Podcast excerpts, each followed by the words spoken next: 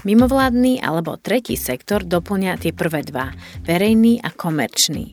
Pôsobia v ňom neziskové organizácie, nadácie či mládežnícke organizácie, združenia a pôsobia často v oblastiach, kde nemôžeme predpokladať veľký zisk. Často ide o vzdelávacie, osvetové a voľnočasové aktivity, služby pomoci či asistencie, ale aj zaujímavé kluby, akými môžu byť cyklisti, hokejisti, skauti či milovníci rybárčenia a podobne. Na Slovensku pôsobí viac ako 17 tisíc organizácií práve v mimovládnom sektore. Za posledné roky sa čoraz častejšie dostáva práve tento tretí sektor na predné strany novín a správ. Z úst politikov počúvame často, že neziskovky a ľudia, ktorí v nich pracujú, sú nepriatelia, dokonca zahraniční agenti. Dnes budeme hovoriť o tom, ako sa v mimovládnom sektore pracuje, aj počas tých útokoch politikov, ako funguje financovanie v tomto sektore, či mimovládky potrebujú 2% z daní, ktoré im posielame, a ako vidia svoju prácu dnes mimovládne organizácie, ktoré sa sústredia napríklad na prácu s LGBTI minoritou. To všetko preberieme dnes. Vítajte pri počúvaní podcastu Krajina mladých. Podcast Krajina mladých je iniciatívou Rady Mládeže Slovenska a pripravujem ho ja, Katarína Urban-Richterová.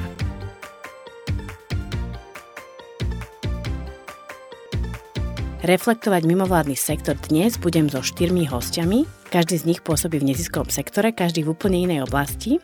Zvíja Juris a zároveň aj e, reprezentuje občiansku platformu pre demokraciu. Vítam Katarínu Batkovú. Ahoj Katka. Ďakujem za pozvanie, ahojte. Tebe týkam, pretože sme kedysi spolu spolupracovali práve na tomto podcaste Krajina mladých, takže zároveň ťa aj vítam späť v tomto podcaste. Ďakujem, je to pekné. Je to milé.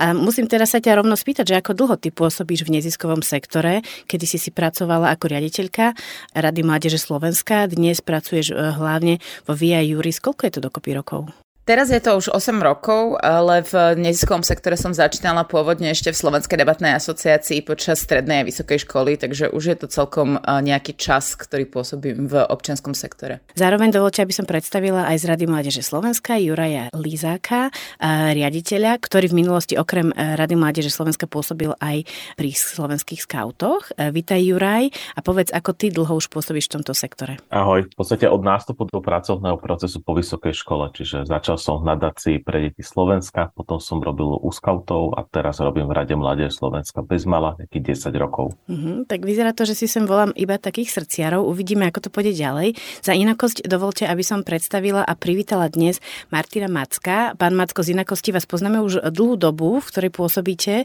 Ako je to u vás? E, ako dlho ste v tomto sektore? Dobrý deň všetkým. Ja tiež pôsobím už e, aj v samotnej inakosti a v mimovládnom sektore od cca roku 2009, takže už to bude pomaly 15 rokov.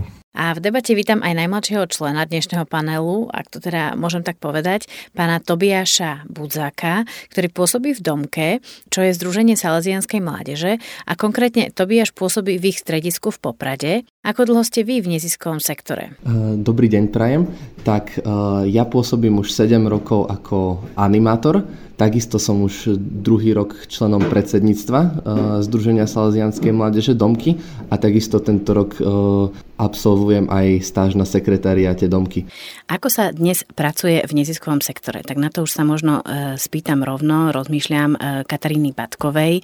Čo sú tie dobré alebo zlé časti um, zamestnania alebo práce práve v neziskovom sektore? Myslím si, že hrozné pozitívum je sloboda, ktorú má človek pri práci. To znamená, robí veci, ktoré má rád, robí veci, ktoré dávajú zmysel a ešte ich môže robiť slobodne. To znamená, že nemá nad sebou nejaký tlak možno z verejného sektora tej politiky a zo súkromného sektora len um, nejakého cieľa dosahovania peňazí, ale môže robiť veci, ktoré dávajú zmysel, ktoré sú spoločensky dôležité, ktoré majú dopad, ktorý presahuje tú organizáciu, pre ktorú pracuje. Určite tam sú ale aj nejaké také menej radostné momenty alebo frustrujúce. Myslím si, že všetky organizácie zápasia s tým, že uh, majú nedostatok zdrojov. A to nie len finančných zdrojov, ale často aj materiálnych zdrojov alebo personálnych zdrojov, čiže ľudí, ktorí sú zapálení a ktorí sú ochotní pracovať uh, povedzme za menšiu mzdu, ako by získali v súkromnom sektore.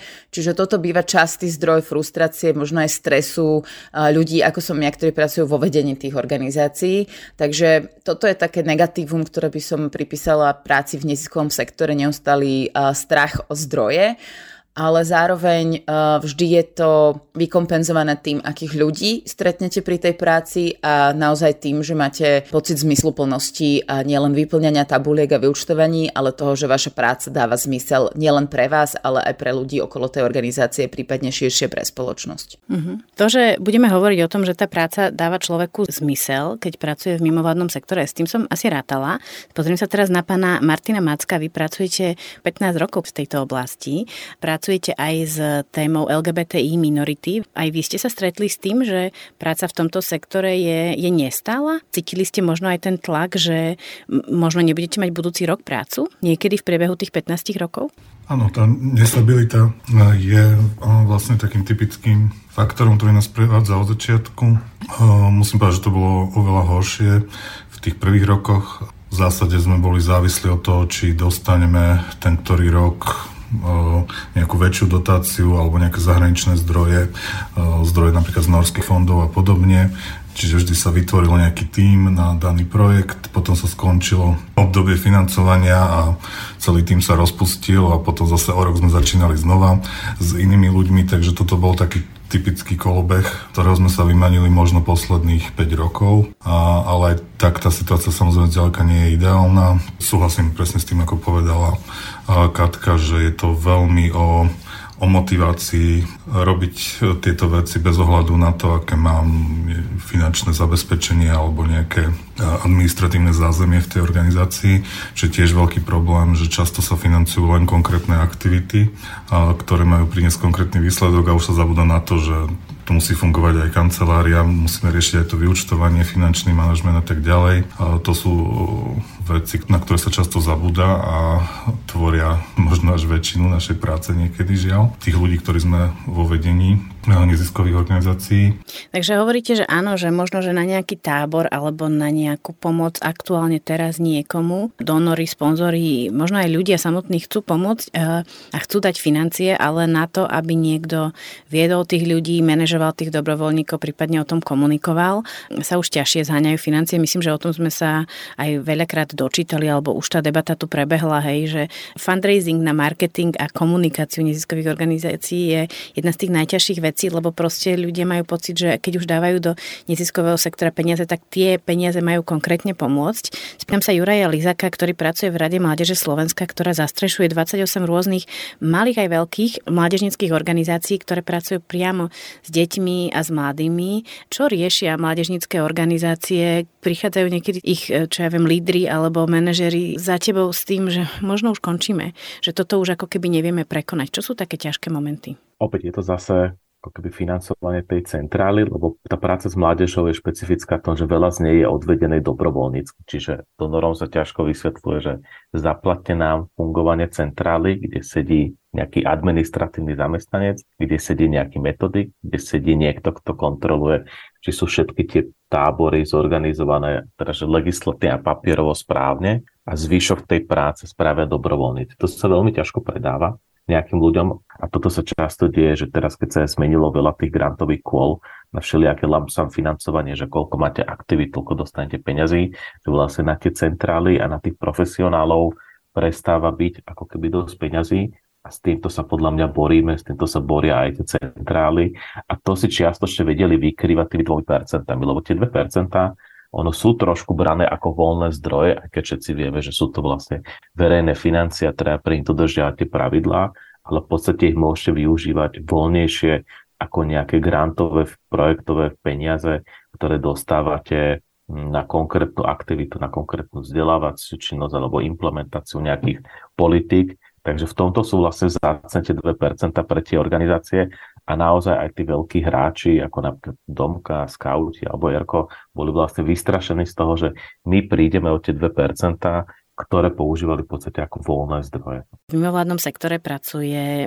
veľmi veľa mladých ľudí, nevieme vôbec čísla, nevieme dokonca povedať ani, že koľko ľudí e, dokopy pracuje v mimovládnom sektore, pretože desiatky tisíc tam pracujú ako stáli zamestnanci a potom je tam strašne veľa ľudí, ktorí fungujú na dobrovoľníckej báze a tak ďalej. Tak možno sa pozriem na najmladšieho člena dnešnej debaty, Tobiaša Budzáka z Domky.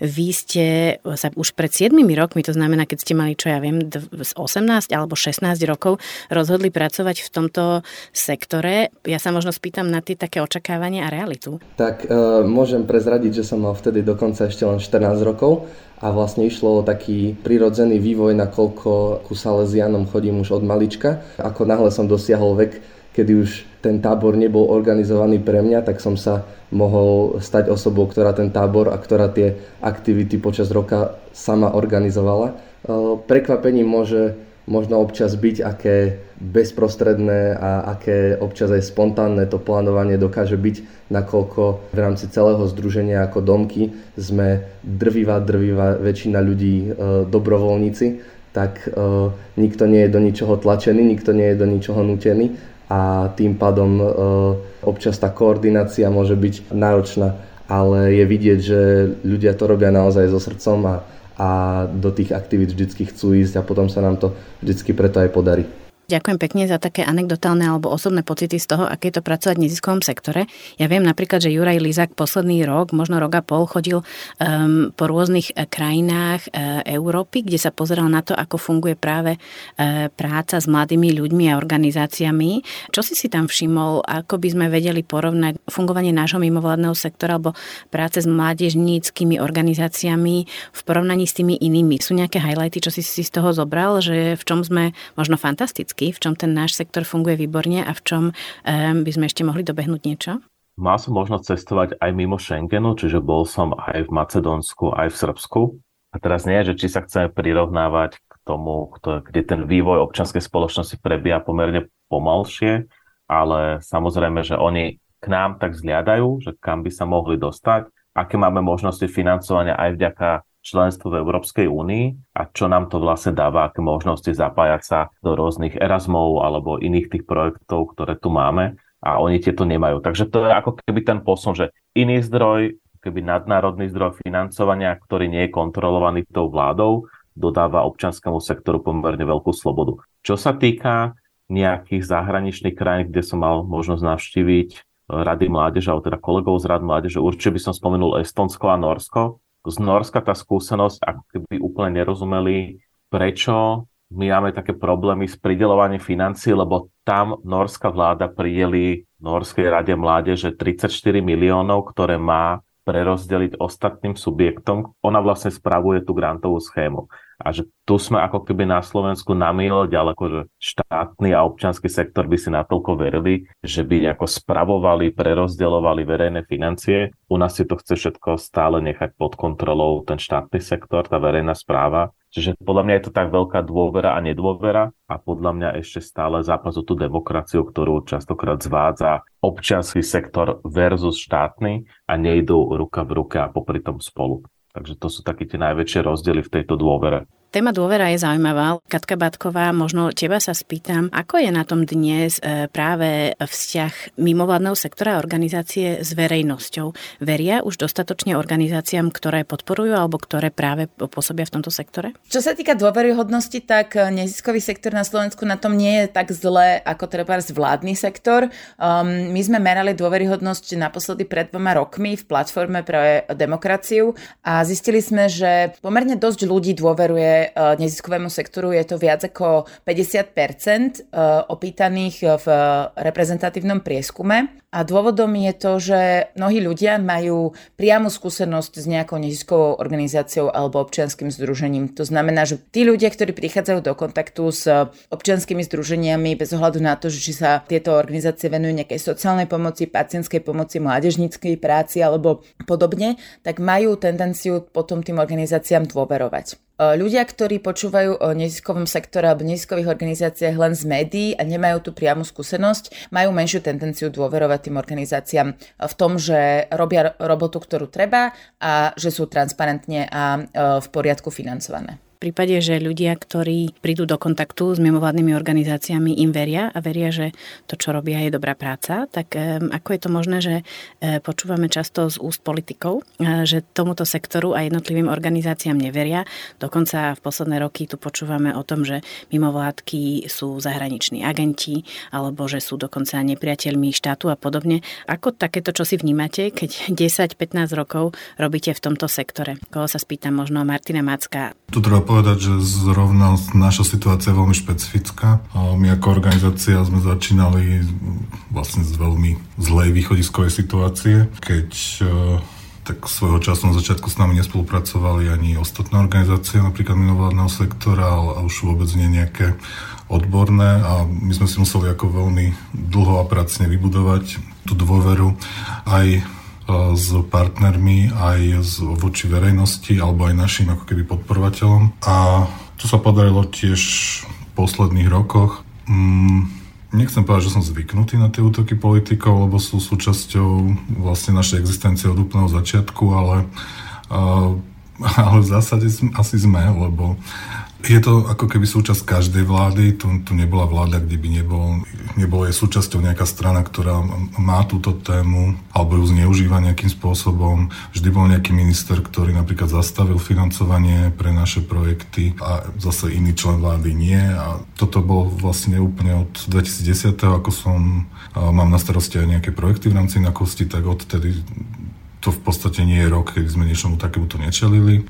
Teraz bude skôr otázka, že či v tej vláde vôbec bude niekto, kto bude sa snažiť ako keby blokovať tie, tie najväčšie excesy, ktoré môžu nastať. Tie obavy sú teraz asi najväčšie a hrozí dokonca to, že naša téma bude zneužitá na dosiahnutie systémových zmien, ktoré ovplyvňa všetkých. To sa napríklad vidíme v rezorte kultúry, že sa hovorí o zastavení financovania LGBT organizáciám, no ale v, pozadí ide o to, že budú možno úplne zrušené alebo nejakým spôsobom úplne transformované nezávislé fondy, na, ktoré e, dotujú slovenskú kultúru a to ovplyvní všetkých v rezorte. Myslím že to začínajú mnohí uvedomovať, že je tu síce tá retorika, ktorá je proti nám, ale v zásade to je útok na všetkých. Vy teraz ste de facto hovorili o aktuálnych, možno pár dní starých vyjadreniach ministerky Šimkovičovej, ktorá povedala, že mimovládne organizácie, ktoré sa sústredia na LGBTI plus témy, už od rezortu kultúry nedostanú ani cent,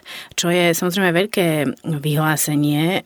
Z toho, čo všetci vieme, tak ministerka Šimkovičová nerozhoduje o každom grante, ktorý vychádza e, z rôznych tých nezávislých inštitúcií, ktoré máme. Áno, e, ministerka samozrejme môže ovplyvniť len dotačnú schému, ktorá je priamo na ministerstve kultúry. Problém je, že drvá väčšina samozrejme zdrojov v oblasti kultúry, ktoré e, poskytuje štát, ide cez nezávislé fondy, ako je audiovizuálny fond, fond na podporu umenia, fond e, pre kultúru národnostných menšín. To nie, že máme pocit, ale to už sú ohlásené veci, že je to aj v pláne legislatívnych úrohov vlády, že tieto fondy sa majú meniť, príjmať sa nových zákonov, ktoré spravujú tieto fondy. Katka Batková z občianskej platformy pre demokraciu. Naozaj je tu takáto obava, že už o pár rokov nebudeme mať nezávislé inštitúcie, ktoré odborne a podľa obsahu a podľa kvality projektov budú pridávať e, verejné financie? Áno, my to ohrozenie vnímame veľmi podobne. E, myslíme si, že sa to týka širšieho spektra organizácií, ako sú len organizácie pracujúce s menšinou LGBT+.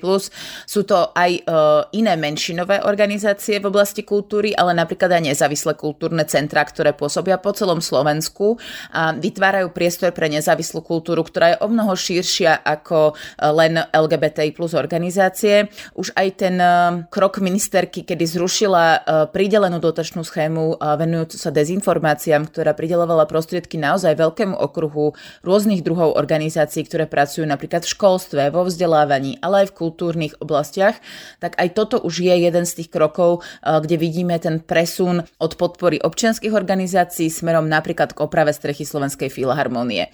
Čím nechceme povedať, že Slovenská filharmonia nezaslúži opravu strechy, ale je dôležité financovať rôznorodé druhy rôznych činností. Veľkou debatou posledných dvoch mesiacov bola téma 2% daní, ktoré môžu fyzické aj právnické osoby posielať neziskovým organizáciám podľa svojho výberu.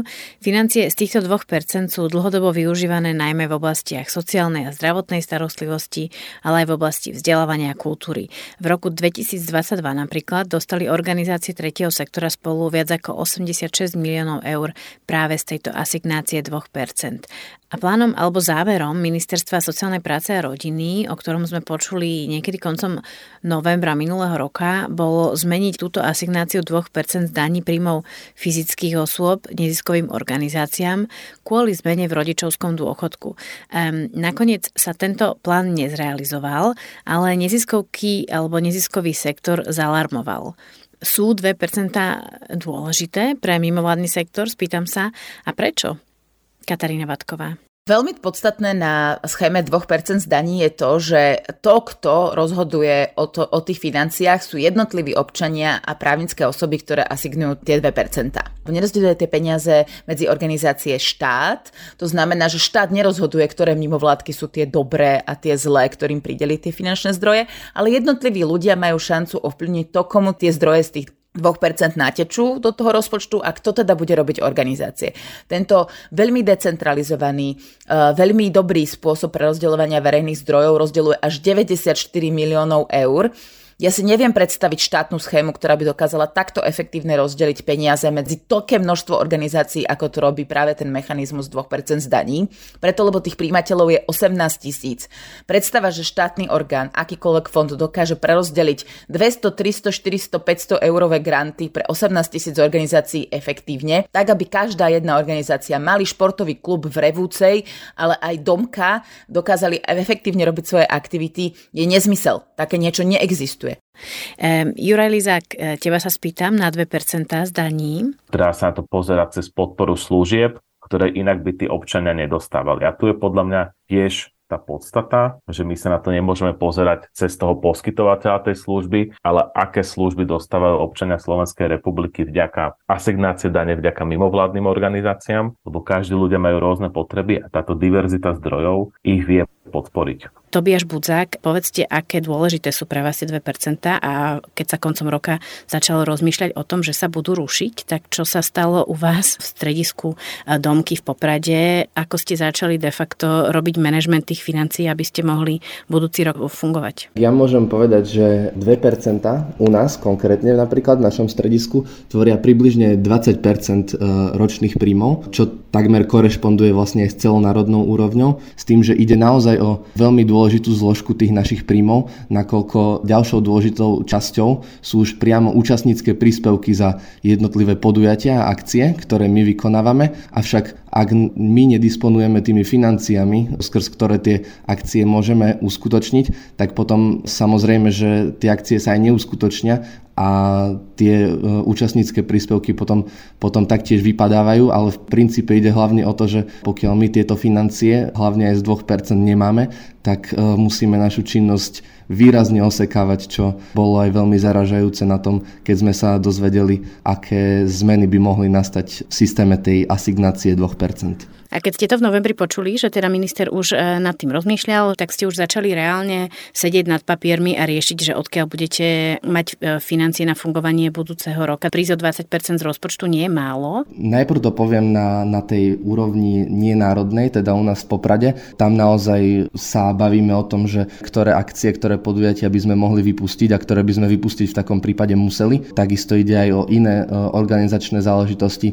Napríklad sa snažíme stlačiť tlačiť naše výdavky kdekoľvek to ide, či už o energie, jednoducho aj miestnosti v našom, v našom centre nevykurujeme, ak tam vyslovene niekto netraví dlhší čas. Takže vnímame, že takúto výraznú časť príjmov nejde len tak nahradiť z ničoho nič. Je to výrazný zásah do našej činnosti, ktorá potom musí byť logicky obmedzená. No a čo sa týka tej e, národnej úrovne, tak tam je to veľmi podobné, pretože vlastne Domka ako celoslovenské združenie organizuje aj celoslovenské podujatia, ktoré sú veľmi často e, financované z 2% a ktoré by bez, e, bez týchto financií prežiť vyslovene nemohli. Uh-huh. No a teraz vieme, že táto zmena um, sa aktuálne nebude konať. Čo to ale znamená pre váš celý sektor? Rozmýšľate už teraz nad tým, že podobná hrozba môže prísť, dajme tomu, uh, koncom tohto roka. Rozmýšľam nad tým, že či toto je téma, ktorú riešite. Martin Macko, Katka Batková, ako nad tým rozmýšľate? Určite tá téma uh, zrušenia 2% zdaní uh, sa bude opakovať. Opakuje sa v zásade s príchodom každej vlády doteraz, odkedy tento mechanizmus funguje,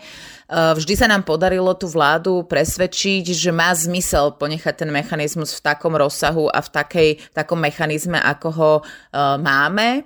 Dôležité je si uvedomiť, že naozaj tá podpora cez 2% ide od úplne maličkých súm, kde nejaká mimovládna organizácia, nejaký športový klub, ktorý sa venuje napríklad karate a má možno 10-20 žiačikov, pôsobí niekde pri nejakej škole alebo v nejakej telocvični, dostáva 2% úplne rovnako ako uh, Trebers dostáva 2% nadácia Zastavme korupciu. Uh, čiže naozaj to financovanie tých aktivít cez 2% je veľmi rôznorodé a túto rôznorodosť a naozaj efektívnosť to, ako sa využíva využívajú tie prostriedky, vieme vlastne kontrolovať pomerne efektívne. Je to veľmi dobrý mechanizmus a preto každá vláda, keď sme jej vysvetlili z neziskového sektoru, že čo to vlastne robí a komu všetkému sa tie peniaze vlastne dostávajú naspäť z tých daní, tak usudila, že je dôležité ten mechanizmus ponechať tak, ako bol vytvorený. Uvidíme, čo prinesie budúcnosť. Myslím si, že je dôležité pre každú neziskovú organizáciu, ktorá chce poskytovať služby rôzne občanom,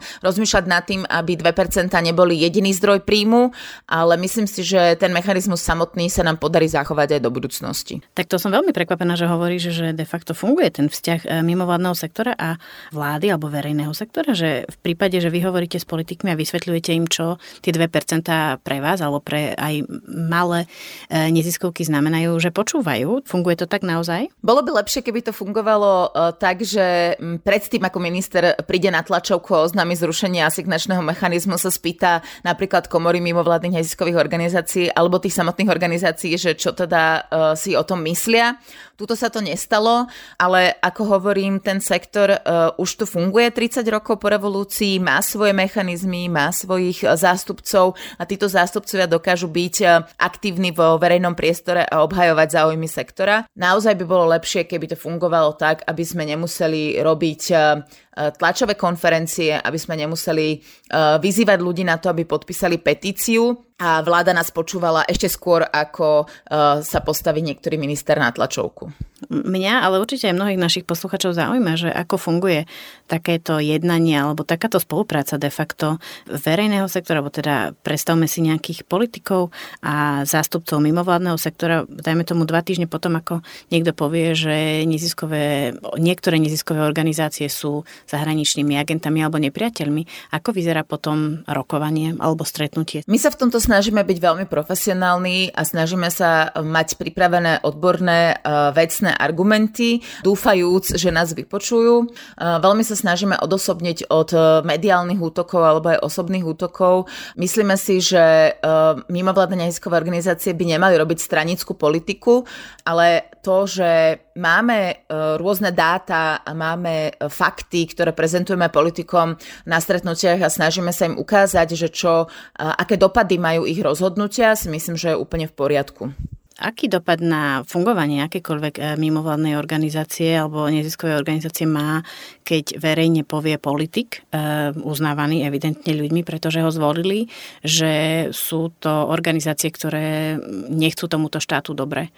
Spýtam sa teraz možno Tobiaša Budzaka, pýtajú sa vás možno vaši rodičia, že pre koho to teda robíte, že či ste vy tí priatelia či nepriatelia? Áno, tak u nás je veľmi dôležité ako akéhokoľvek člena mládežníckej organizácie vysvetľovať, čo my vlastne robíme pretože uh, tráviť toľko času ako mladý človek dobrovoľne niekde, tak to môže byť pre kohokoľvek, či už pre rodičov, alebo aj kohokoľvek, kto okolo nás prechádza, poviem až veľmi podozrivé, ale môžem povedať, že ktokoľvek je nejako oboznamený s našou prácou a nechá sa teda tak vtiahnuť do toho, čo robíme, tak tomu, tomu veľmi dobre rozumie. A znova by som to tak aj preniesol na tú národnú rovinu, kde často počúvame aj, aj to slovné spojenie mimovládka alebo mimovládna organizácia a to by som povedal, že je práve u nás e, veľmi nešťastné pomenovanie a také aj miestami zavádzajúce, pretože sme veľmi závislí priamo od dotácie ministerstva školstva a takisto od tých spomínaných 2%, ktoré ako vidíme môže práve vláda takto e, jednoduchými rozhodnutiami meniť. Čiže my sa aj považujeme za v mnohých veciach za takú predloženú ruku štátu a, a vlády, takže nevnímame vôbec, že by sme v niečom išli proti a to sa snažíme aj tak, aj tak stále vysvetľovať. Juraj Liza, k tebe sa spýtam, že keď takéto vyjadrenia sa dejú, ty samozrejme ideš potom e, na stretnutia z, na ministerstvo školstva, pretože prirodzene s nimi spolupracujete. Ako to ale vnímajú, dajme tomu vaše organizácie, keď takéto nejaké vyjadrenie padne, ukazuje sa možno, že aj potom menšia podpora zo strany e, možno aj komerčného sektora finančne voči niektorým organizáciám? Myslím si, že pokiaľ nejaký politik útočí na mimovládne organizácie, málo kedy sa to vyslovene obráti proti mládežnickým organizáciám.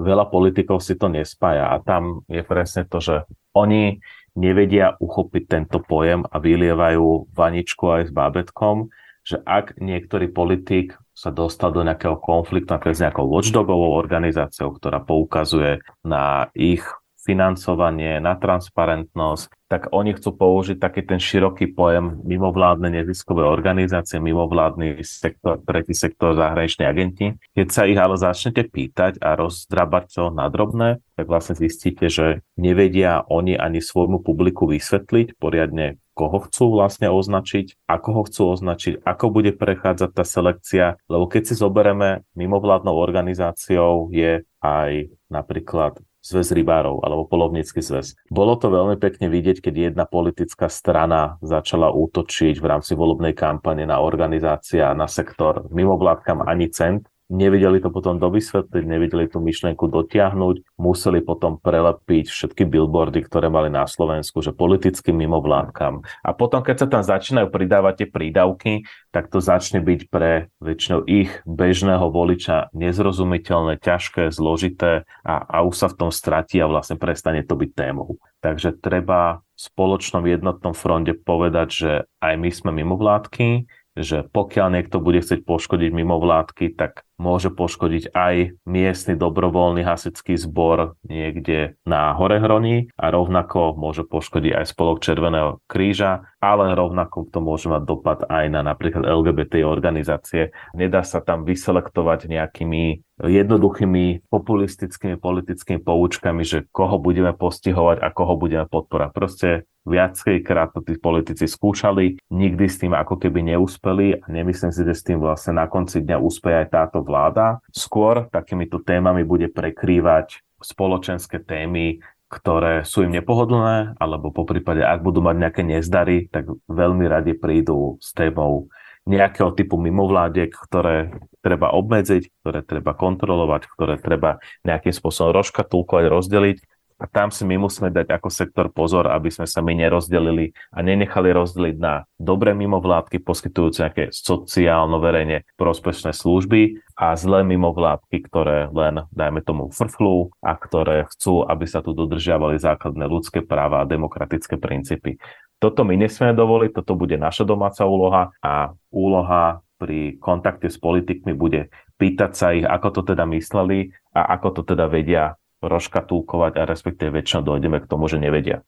Takže z toho, čo počúvam, ty možno nehovoríš o nejakej atmosfére nenávistí, ktorá akurát teraz panuje um, zo strany uh, politikov voči mimovládneho sektora, alebo že ak ju vnímaš, tak skôr uh, možno ako cieľenie na jednotlivé um, organizácie a hovoríš, že by ste ju mali prijať ako jeden celok, ale zároveň to, čo som počula od Martina Macka je, že organizácie, ktoré pracujú, dajme tomu s LGBTI menšinou, uh, takýto tlak alebo takúto jemnú nenávisť či jemnú alebo menej jemnú, počúvajú už možno 10-12 rokov v kuse. Táto atmosféra hnevu, nenávisti alebo také ukazovania prstom, pán Macko, má aj reálne konsekvencie, nie? Z toho, čo ja viem, tak vaša in poradňa pre LGBT ľudí e, v roku 2021 pozastavila činnosť, pretože už nedostávala granty alebo teda finančnú podporu, ktorú potrebovala. Je to tak, že vidíte, že takéto konštantné ukazovanie prstom na organizácie, ktoré pracujú s LGBTI minoritou, majú reálne aj dôsledky e, práve v tom, že niektoré tieto organizácie končia alebo aktivity? Áno, bol to veľký problém, že práve pri zachovaní kontinuity niektorých projektov, nie je to napríklad len náš problém, ale aj organizácie, ktoré sa venujú napríklad s romskými marginalizovanými komunitami, že realizuje sa väčší projekt financovaný napríklad z eurofondov, ktorý ale potom nemá udržateľnosť, po jeho skončení nenastúpi štát s tým svojim financovaním a vlastne aj projekt, ktorý má dobré výsledky, nemá kontinuitu a musí byť ukončený. Takže to bol aj prípad vlastne Imporadne, keď my sme začínali s projektom financovaným z eurofondov, na ktorý potom vlastne nenadviazalo žiadne financovanie zo strany štátu, ale postupne sa nám to tiež podarilo zmeniť. My sme dnes už akreditovaný subjektom pre poskytovanie poradenstva obetiam trestných činov. A rovnako už máme e, registrované aj sociálne služby, takže tam nastal ako keby veľký posun, čo sa zatiaľ vlastne žiadnej organizácii, ktorá sa venuje tejto skupine obyvateľstva nepodarilo. A tam vidím aj do budúcna nádej, že toto nejaké základné financovanie ostane zachované. Môžem ja k tomu dodať, že ja by som veľmi e, bola rada, keby zaznelo aj také, že ak mimovládna organizácia je financovaná čiastočne alebo úplne zo zahraničia, je to úplne v poriadku, pokiaľ e, ona sama má hodnoty demokracie, presadzuje hodnoty demokracie, je financovaná transparentne a toto verejne deklaruje preto, lebo ani financovanie zo zahraničia nemôže diskvalifikovať akúto organizáciu z toho, e, že robí dobré veci na Slovensku. Via Juris v minulosti e, viacej, v súčasnosti menej mala financovanie zo zahraničia, ale mm, to je dôležité si uvedomiť, že tieto financie boli používané na to, aby sme napríklad zastavili ťažbu zlata kianidom v Detve, alebo aby sme pomohli miestnym e, aktivistom proti výstavbe spalovne, alebo iným rôznym projektom, vzdelávacím aktivitám, aby sme sa venovali treba z výberu sudcov a podobne. Čiže to sú témy a aktivity, ktoré pomohli reálnym ľuďom reálne na Slovensku a to napriek tomu, že boli financované zo zahraničia. To znamená, ani financovanie zo zahraničia nemôže diskvalifikovať tú organizáciu z toho, že robí dobro na Slovensku. A samozrejme, ideálne by bolo, keby všetky mimovládne organizácie vedeli byť platené zo slovenských peňazí, ale takéto nie je možné. Ale je dôležité sa pozerať na to, či tá organizácia je transparentne financovaná, či e, splňa požiadavky zákona na všetky možné povinnosti, ktoré má ako slovenská právnická osoba, či zamestnáva riadne ľudí, či má splnené všetky odvodové povinnosti, či platí dane, ktoré má platiť a podobne. Čiže je dôležité pozerať sa na to komplexne a skutočnosť, že nejaká organizácia je financovaná zo zahraničia vôbec neznamená, že robí nejaké zlé veci, pre ktoré by verejnosť mala na túto organizáciu pozerať inak ako na organizáciu, ktorá napríklad je financovaná iba z 2% z daní. Mm-hmm. Ďakujem, že si to povedal, lebo som si uvedomila, že asi takéto niečo by tu malo zaznieť, keďže sme veľa počúvali tú frázu zahraničných agentov. Um, ja sa možno opýtam teraz o poslednú otázku. Nakoľko je stabilný uh, mimovládny sektor na to, aby útoky, ktoré vy hovoríte všetci, uh, sa zhodujete na tom, že to nie je nič raritné, že takýto útok príde zo strany politikov na mimovládny sektor, alebo potom už na jednotlivé organizácie, ktoré pracujú s niektorými typmi napríklad menšín Nakoľko e, vie ten sektor ustať takéto útoky, ak sú aj dlhodobé? Juraj Lizak. Slovenský mimovládny sektor, ak má nejakú danosť, tak je tá danosť prežiť takéto krízy. Keď si zoberieme, prežili sme samotný komunizmus, prežili sme aj samotného premiéra Vladimíra Mečera a jeho epopeju prežili sme aj predošlé vlády Roberta Fica a ja si myslím, že prežijeme aj tú štvrtú. Otázka, aké škody sa stihnú napáchať a koľko sa to bude opravovať, pokiaľ sa bude likvidovať kultúra nezávislá, pokiaľ sa budú útočiť na nejaké advokačné organizácie alebo organizácie, ktoré podporujúce ľudské práva a posun Slovenska v témach napríklad aj inklúzie. Takže toto sú také tie otázky, koľko škôl sa stihne napáchať. Ja si myslím, že pokiaľ budeme aktívni, tak čo najmenej. Nikto nechce, aby Slovensko vykračilo maďarskou cestou, aby tu vznikol podobný precedens, ktorý tu už je. Takže podľa mňa veľa aj Európske zahraničné inštitút bude dbať na to, aby sme sa nedostali do takého stavu izolácie a deštrukcie občianskej spoločnosti, ako sa stalo našim susedom. Ja verím tomu, že toto sa už nestane. Pán Macko, vy sa obávate, že možno práve ešte pár takýchto útokov eh, na organizácie, ktoré pracujú s LGBT komunitami a pomaly uvidíte, že tí ľudia proste, ktorí tam pracujú, začnú odchádzať a hľadať si prácu v komerčnom sektore, pretože tam si vedia zarobiť rovnako veľa bez toho, aby museli takéto veci počúvať. Bojíte sa toho trochu? No tu som si teda prakticky istý, že to bude nastávať, samozrejme, ale z dlhodobého hľadiska som tiež optimista. Ale problém je, áno, sú, sú tie dopady na, na konkrétne organizácie. Vieme, že tu sa nejedná len o útoky politikov, ale je tu taká synergia extrémistov, dezinformačnej scény a, a niektorých politikov a t- tento sústredený tlak skutočne dokáže aj zlikvidovať e, konkrétnu organizáciu ak sa jej nepodarí e, jej pomôcť alebo ju podporiť. Však nie je náhoda, že na Slovensku napríklad v súčasnosti vôbec nemáme mimovládnu organizáciu, ktorá by sa venovala napríklad boju proti rasizmu. Čiže tie skúsenosti máme reálne a preto je dôležité nenechať tie organizácie, ktoré sú momentálne terčom takýchto útokov, nenechať ich samých a podporiť ich. Uh-huh. A my teda nehovoríme samozrejme len o podpore finančnej, že keď im dojdú peniaze, tak zavrú, ale hovoríme aj tej atmosfére um, akože asi strachu alebo minimálne toho, že niekto pracuje v organizácii, ktorá je stále nazývaná nepriateľom. Uh, pán Tobiaš Budzák, vy uh, neľutujete, že ste ostali v tomto sektore, respektíve rozmýšľate niekedy nad tým, že možno by vám bolo ľahšie v, napríklad v komerčnom sektore? Ja určite neľutujem, pretože napriek tomu, že nielen ja, ale aj obrovské kvantum ľudí tú dobrovoľníckú činnosť e, vykonáva bezodplatne, tak nám to aj veľa dáva a takisto aj veľa praktických skúseností. A k tejto téme ja naozaj môžem povedať, že aj keď možno my ako mladežnícka organizácia nie sme často nejakým terčom tých priamých útokov, tak e, čo by sme si my možno tak priali, keď môžem povedať za, za naše združenie, aby sme boli konečne niekedy braní tak skutočne vážne, pretože aj naša organizácia, ktorá má takmer 9000 členov, E, musí často bojovať aj za tú dotáciu, e, ktorá je na pomery aj v iných krajinách e, výrazne malá a naša riaditeľka musí, musí často na ministerstvo chodiť ako na klavír, aby si nás oni vôbec všimli, takže u nás to nie je veľmi o tých, o tých útokoch, skôr o tom, že sa cítime byť pre politiku a pre vládu často irrelevantní napriek veľkej, veľkej robote, ktorú konáme. Mm-hmm. To je tiež zaujímavý pohľad na to, ďakujem vám. A ešte samozrejme posledné zhodnotenie požiadame Katarínu Batkovú. Um, Katka, čo si ty myslíš po takýchto útokoch niekoľkoročných? Prežije to uh, mimovládny sektor na Slovensku alebo to ním pohne nejakým smerom? Ja si myslím, že to prežije, tiež som v tom optimista, ale bude doráňaný. Bude doráňaný v tom zmysle, že samozrejme mnohé organizácie budú e, mať problém zohnať finančné zdroje, hlavne teda z verejných prostriedkov, čo je tiež úplne v poriadku, ak e, časť financovania alebo aj väčšina financovania organizácie je z verejných prostriedkov.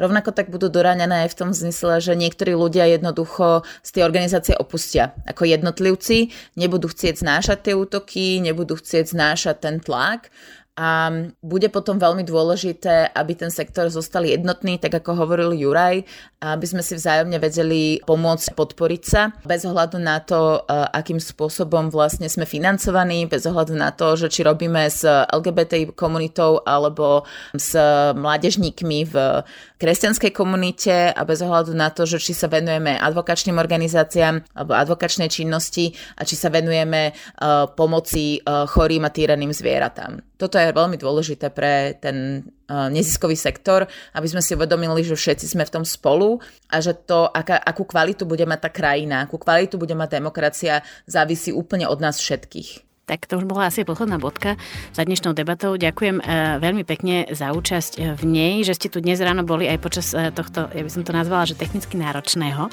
nahrávania dnes. Za Via Juris a občiansku platformu pre demokraciu to bola Katarína Batková. Ďakujem veľmi pekne za pozvanie. Z Rady Mládeže Slovenska sme tu mali Juraja Lizáka. Ďakujem za pozvanie.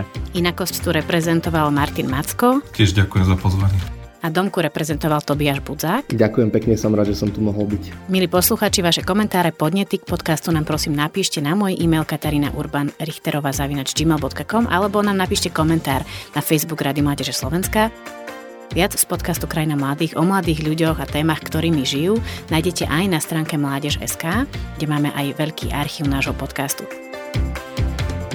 Ďakujem vám, že ste si nás dnes vypočuli. Moje meno je Katarína Urban Richterová a počujeme sa o mesiac. Dovtedy, keď už teraz viete, ako fungujú a môžu pomôcť vaše 2% zdanie, komu ste sa rozhodli poslať tie vaše?